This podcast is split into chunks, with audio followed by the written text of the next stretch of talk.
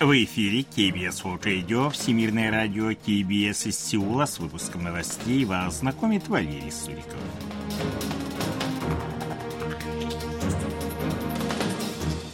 Основные темы этого выпуска. 5 южнокорейских граждан смогут покинуть сектор Газа. Республики Корея и Центральная Азия договорились укреплять сотрудничество. Рост потребительских цен в Республике Корея в октябре составил 3,8%.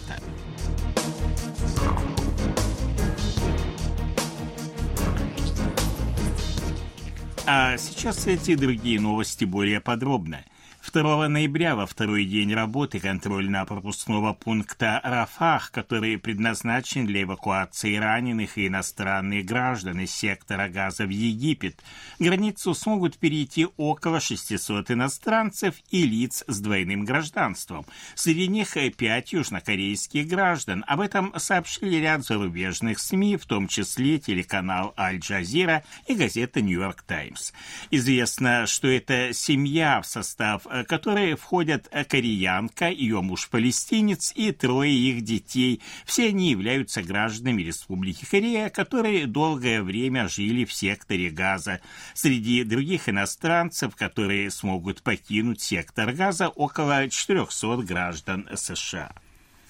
В Ашхабаде, столице Туркменистана, прошел 16-й форум Корея-Центральная Азия, в ходе которого обсуждались пути развития сотрудничества между Республикой Корея и 5 центральноазиатскими странами.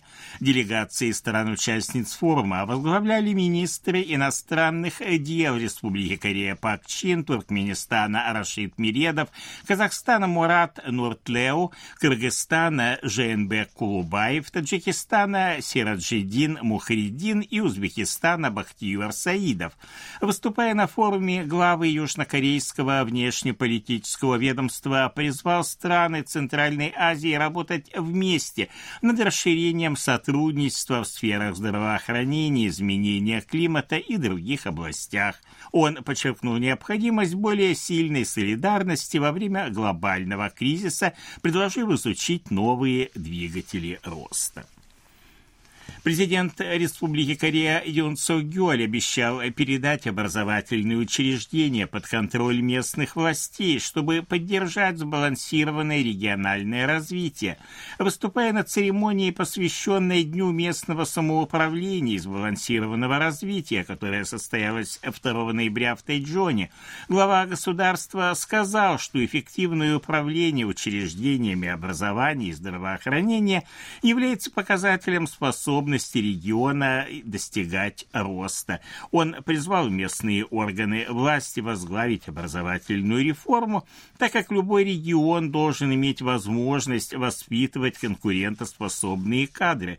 Кроме того, Юн Сок Ёль обещал ускорить реформу здравоохранения, направленную на создание системы основных медицинских услуг за пределами столичного региона, чтобы гарантировать качество и медицинскую помощь всем жителям страны.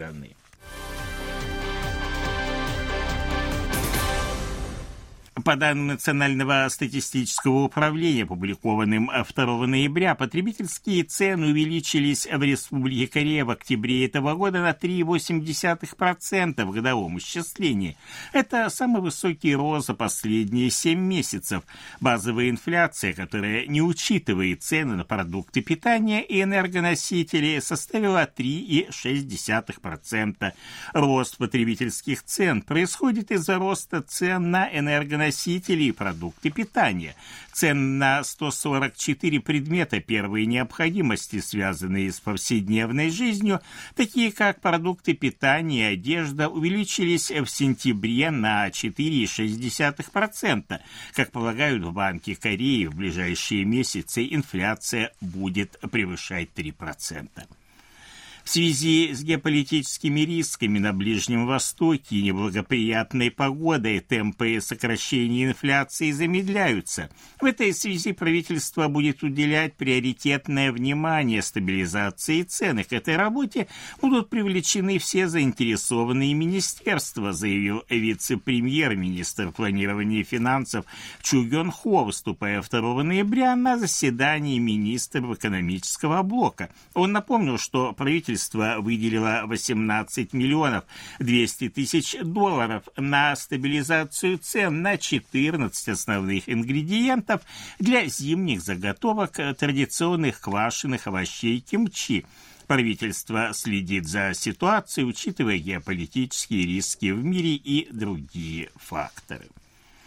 1 ноября Комитет по операциям на открытом рынке Федеральной резервной системы ФРС США сохранил базовую ставку на прежнем уровне 5,25-5,5%. В Банке Кореи это решение воспринято как сигнал о смягчении американской денежно-кредитной политики. Как заявил замглавы Банка Кореи Ли Сан Хён, решение ФРС США сняло опасения рынка по поводу дальнейшего повышения учетной ставки. Банк Кореи будет внимательно следить за влиянием внешних факторов на финансовые рынки, отметил Ли Сан Хён.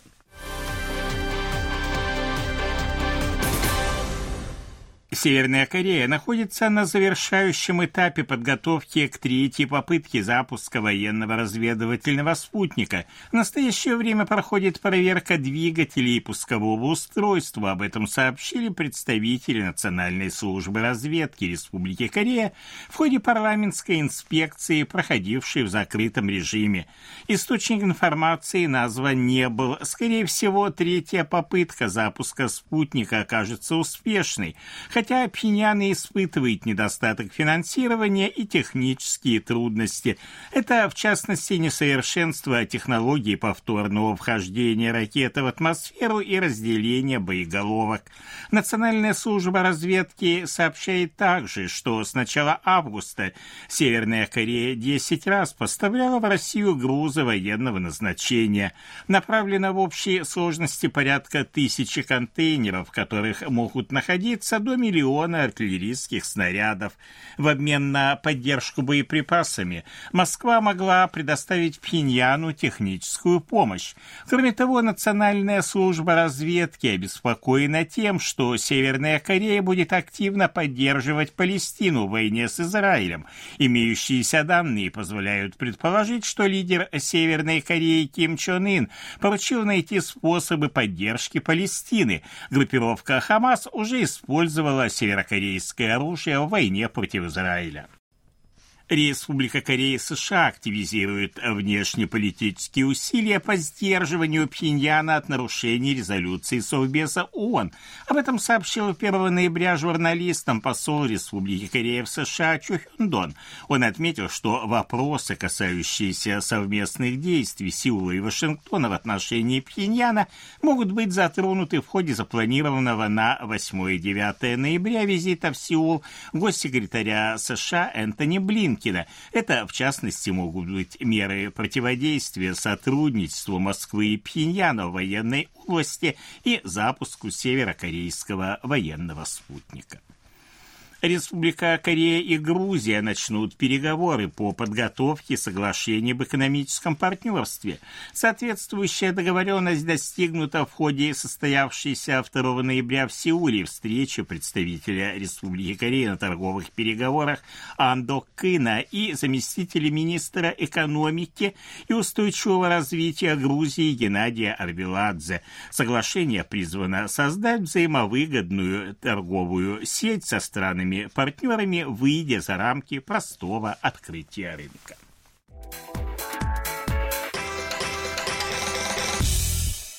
О ситуации на бирже, валютном курсе и погоде.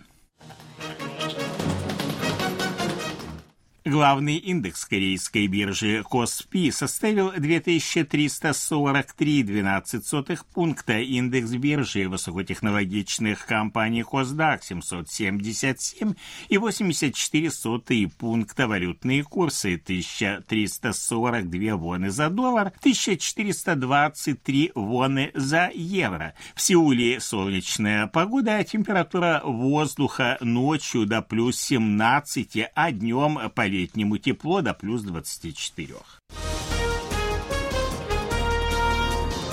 Это были новости из Сеула.